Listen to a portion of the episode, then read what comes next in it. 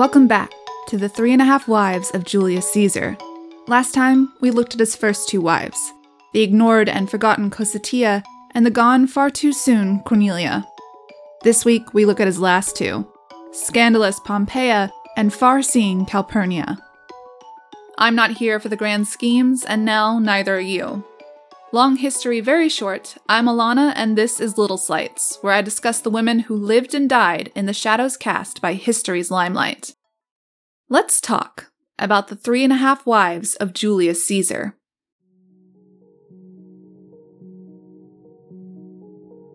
Pompeia's story ends in shame, but she was descended from greatness. If Cornelia and Caesar had been the product of losers, Pompeia was the daughter of winners. Her grandfather had been Lucius Cornelius Sulla, dictator of Rome until his resignation in 79 BC. Her father, Quintus Pompeius Rufus, was the son of a consul. Her distant cousin was Pompey, as in the Great.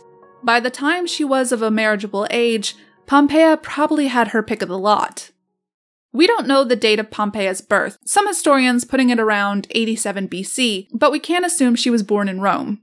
She had one brother, another Quintus Pompeius Rufus, her paternal grandfather and father were both murdered in 88 BC, the former by Gnaeus Strabo's soldiers, the latter by supporters of Gaius Marius, who, if you'll recall, was Julius Caesar's uncle.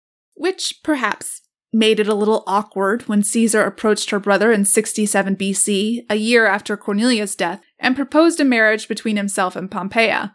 Or perhaps it was not Caesar's idea at all, but Quintus's, or an advisor's. Whoever made the call, they miscalculated. Not entirely. Obviously, political clout was the entire goal of this marriage. This was a power match, a building of the bridges between Sulla, Cinna, and Marius, all of whom were dead, by the way. But image was important, and names even more so. Caesar had just returned from a successful year as quaestor in Hispania and was now seeking to shore up support in Rome, including that of ex-Sullans. To see Caesar wed the granddaughter of the man who chased him out of Rome barely 15 years earlier would have been quite a sight for some Romans. So, in 67, the two were married. Pompeia, at a rough estimate, was 20, Caesar, 33. The miscalculation came not in the political ramifications. No, that was going swimmingly. Two years into their marriage, and Caesar had been elected curule aedile, a position that made him in charge of public works and celebrations, staging games and festivals that made him the center of attention in Rome. No, the miscalculation was personal. Pompeia and Caesar seemed to have practically no interest in each other. They didn't have any children, and though disdain would have probably been too strong a term, there's nothing to indicate the two even got along. By 64 BC, the first whisperings of what would become the grand love affair between Caesar and Servilia noblewoman and mother of Marcus Brutus, were arriving in Rome. Pompeia reportedly had roving eyes too, but Pompeia did not have the luxury of being a man. Her wandering attentions would soon come back to bite her. Backstory first. In 63 BC, Caesar got himself in a bit of a scandal, if you could call it that. He won the election for Pontifex Maximus, chief priest of the Roman state religion, but was accused of bribery in doing so. No matter, the votes spoke for themselves and Caesar had won comfortably. But then came the Catiline conspiracy, in which Lucius Sergius Catilina, together with several other aristocrats, planned to overthrow the consulship of Marcus Tullius Cicero and Gaius Antonius Hybrida. Catilina was exposed and forced to flee Rome, but rumors scattered in his wake that Caesar had been involved in the plot. Thrown into this very tense situation was Publius Clodius Pulcher, an ambitious, charismatic senator who lived a very colorful life, one with some strange similarities to Caesar. He had been chased out of Rome in his youth, like Caesar, but his exile was for accusing Catilina, yes, the same Catilina, Rome was a very small city sometimes, of adultery. He was abducted by pirates like Caesar, but instead of getting a high ransom in return for his person, he got a ransom so small the pirates let him go out of pity.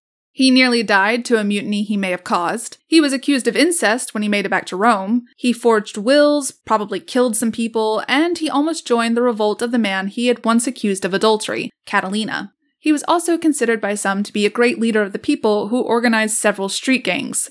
He was an interesting man. Slippery and duplicitous, but interesting. It was easy to see why a bored housewife might find him attractive. a bored housewife like, say, Pompeia? And perhaps there was mutual interest. Perhaps there was an affair. Or perhaps there was a potential tragedy only barely averted. We're 2,000 years separated from December 5th of 62 BC and the truth of what happened on that night. We'll probably never know. Here's what we do know. In Caesar and Pompeia's house on the Via Sacra, Pompeia was hosting the festival of the Bona Dea, the good goddess. This festival was a sacred event, which no man was meant to enter. Pompeia, as wife of the Pontifex Maximus, would preside over the rituals along with her mother in law Aurelia. The story of what happens next always starts the same way. Clodius dresses himself as a woman and attempts to invade the ritual. The reasoning is where this story differs. 1. He and Pompeia, already entangled, had arranged a tryst with the help of her maidservant. 2. Clodius, seemingly on a wild hare, attempts to find and seduce Pompeia during the rituals.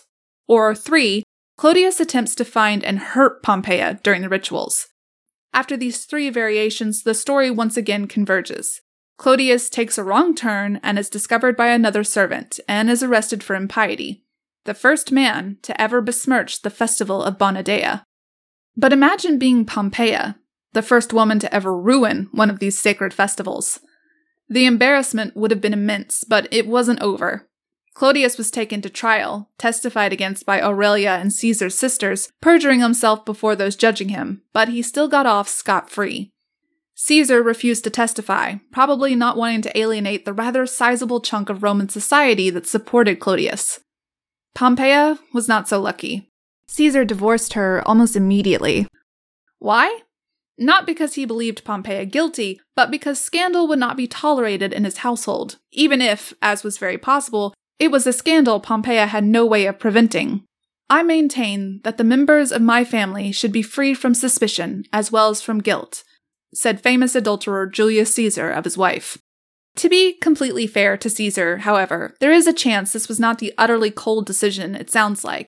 By maneuvering the trial in the way that he did, and by separating himself from Pompeia post haste, he did not have to lodge direct charges against his now ex wife for what happened during the festival.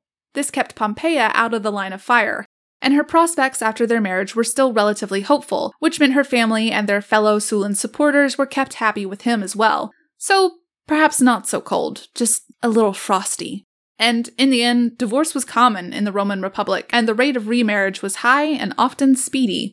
A man named Publius Vatinius, quaestor and friend to Caesar, was married later in life to a woman named Pompeia, Many suspect this Pompeia and Caesar's ex wife are one and the same.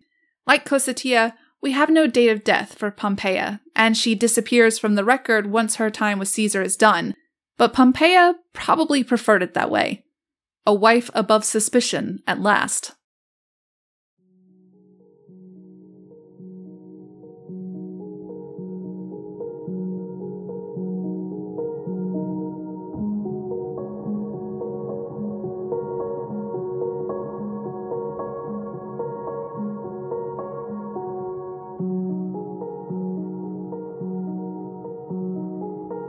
History says Calpurnia could see the end coming, but she likely didn't have even an inkling of where her path would end when it began.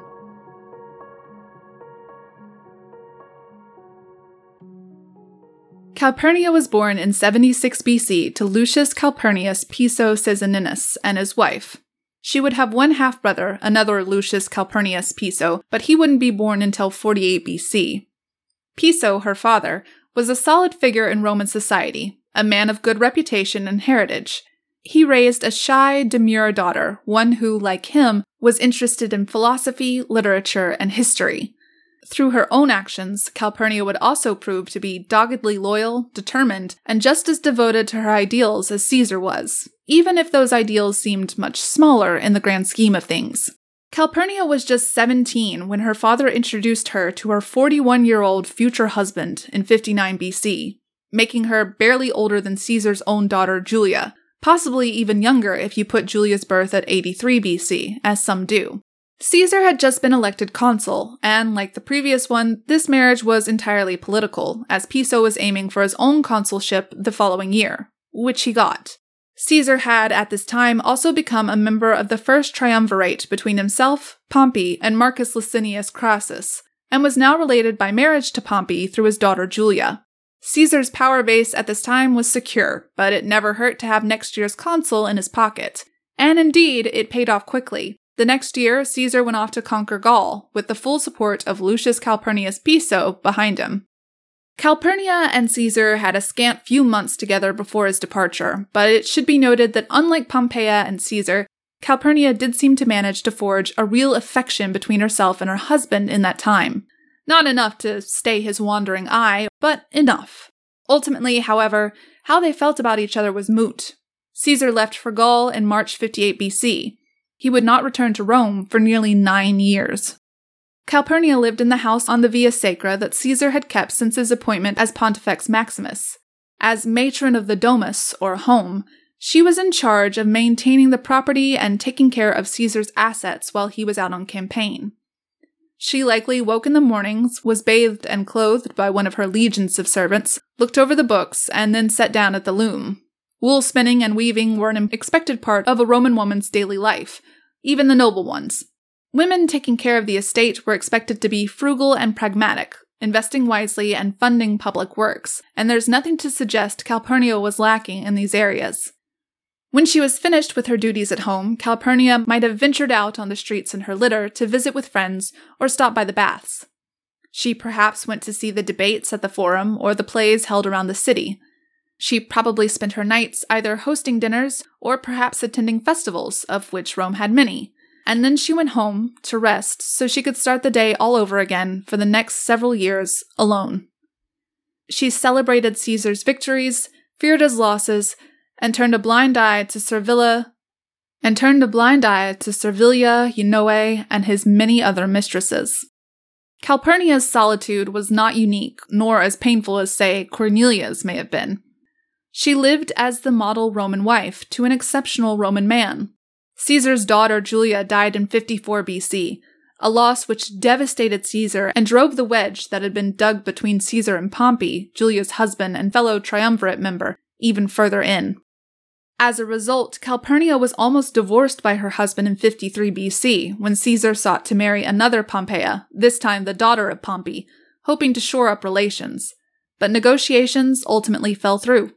And life went on, as normal as could be, right up until 49 BC, when Caesar's civil war began. Calpurnia actually got to see her husband that year, as Caesar returned to Rome for a smattering of months here and there, but soon he was off, chasing Pompey around several continents and getting involved with the Ptolemies in Egypt. He was made dictator of Rome in 48 BC, an appointment that was supposed to last only one year, then was stretched to 10. Then, a brief glimpse of her husband in 47, and again in 46, where Calpurnia stood by his side as he celebrated his great victories and marches and triumphs, and ignored the Egyptian queen that Caesar had brought back to Rome with him and installed in a villa on the other side of the Tiber the one who had just given birth to a son she had named Caesarion. It had to sting Calpurnia a little to hear the whispers about Cleopatra and her boy in one ear, and whispers of her own barrenness in the other. A rather rich claim, since the making of a child requires the presence of two people, and Caesar had spent scarcely three collective years in Calpurnia's company. There are some sources that claim she was close, as close as someone like Calpurnia could be, to Mark Antony. Supposedly, she might have privately confessed to him that the situation with Cleopatra and her own lack of a family did sadden her. But that, like everything else, is just another whisper in someone's ear. Calpurnia, to all appearances, was a devoted wife. By 45 BC, Caesar had positioned himself as the ultimate power in Rome. It was no surprise that several senators and officials saw him as a threat to the Republic and plotted to dispose of their new tyrant. As the new year began, as Caesar crowned himself imperator and dictator for life on the Senate floor, and conspirators plotted in dark rooms, and a house on the Via Sacra on a cool night in March, Calpurnia began to dream. She dreamt of Caesar dying. Stabbed, broken, bleeding in her arms. She dreamt that the honors bestowed upon him fell to the ground and shattered. That night, all the doors to the house flew open, and when Caesar awoke in shock, he looked next to him and saw his wife, anxiously murmuring in her sleep. The dreams might have been brought on by stress, as there had been numerous ill omens cast at Caesar's feet in the weeks preceding the Ides of March, and one would have to be blind not to see the discontent in some of the senators. But history has long been fascinated with Calpurnia as a prophetess, helpless in the face of tragedy. But she wasn't helpless, not completely. Calpurnia did try. When the couple awoke the next morning, Calpurnia pleaded with her husband to not go to the Senate, that she had had a terrible dream, that all the omens were true. And Caesar relented. He felt poorly that day, and Calpurnia's distress was convincing. He was going to stay home, until Decimus Brutus, brother of Marcus, came to the house to fetch him. The two men were close friends, and Decimus teased Caesar for being frightened at a woman's dreams. They left together for the Senate. Sometime after his departure, a friend came to Calpurnia, telling her they had heard of some terrible plot against Caesar but didn't know the details, and would wait with her for him to return. Over four hours later, he did. Calpurnia ran from the house to greet him. There he was, carried on a litter, cuts covering his body, one arm hanging limply off the side dead. Julius Caesar had been assassinated. Calpurnia threw herself over him in grief, castigating herself for not saving him, and then bade the slaves to take Caesar inside. As the doors closed behind them, word began to spread, and Rome began to burn. What happened in the wake of her husband's death is perhaps more indicative of Calpurnia's personality than perhaps anything she did while he was alive. The city was in uproar, and there was no way they could have a proper funeral for the ruler of Rome. So Calpurnia watched over his body. For days, she guarded him, until such times she could deliver him to the people who could properly prepare him for his funeral. While she guarded the body, her father Piso worked to make sure the fallen dictator's will would be carried out and every preparation be made for a funeral. Eventually, the chaos did die down, and a funeral was held, the crowd, incensed at the assassination, caused the funeral pyre to grow out of control and damage the forum. Sometime in the madness, Calpurnia slipped away from the house and ran to Mark Antony, to whom she gave Caesar's personal papers, including his will, his art collection, and his fortune. In Antony, Calpurnia thought she saw the future of Caesar's dream. She would be proven incorrect eventually, and power would come to rest in the hands of Caesar's declared heir, Gaius Octavius, the future Caesar Augustus. But that was far in the future. After all the wars had been fought, the traitors and queens killed, and the Republic crumbled. Now, Calpurnia had seen her duty through. Calpurnia demonstrated an awareness of Caesar's place not only in the current Roman society, but the one that would be built upon his ashes, and a determined devotion to what her husband was owed as an honored citizen of Rome. She had taken care of her husband and his household, as she had done for the last 15 years. She had helped establish and secure a future for her family in the political sphere. Calpurnia never remarried and lived a quiet little life after Caesar's death. Another end she probably saw coming, but this time, a welcome one.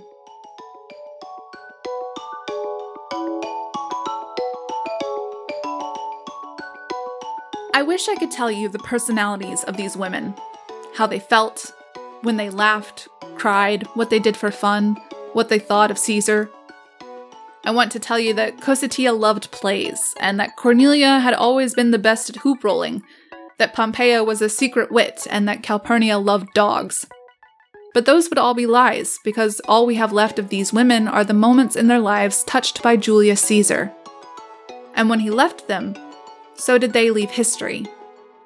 And I think for all four of them, that would be a fine fate. None of them were remarkable, nor were they seeking to be. Roman women lived in the shadows of men, and in the case of Caesar's three and a half wives, the very great and terrible shadow of a very great and terrible man. But, if nothing else, I do hope I've brought a little bit of them back into the light.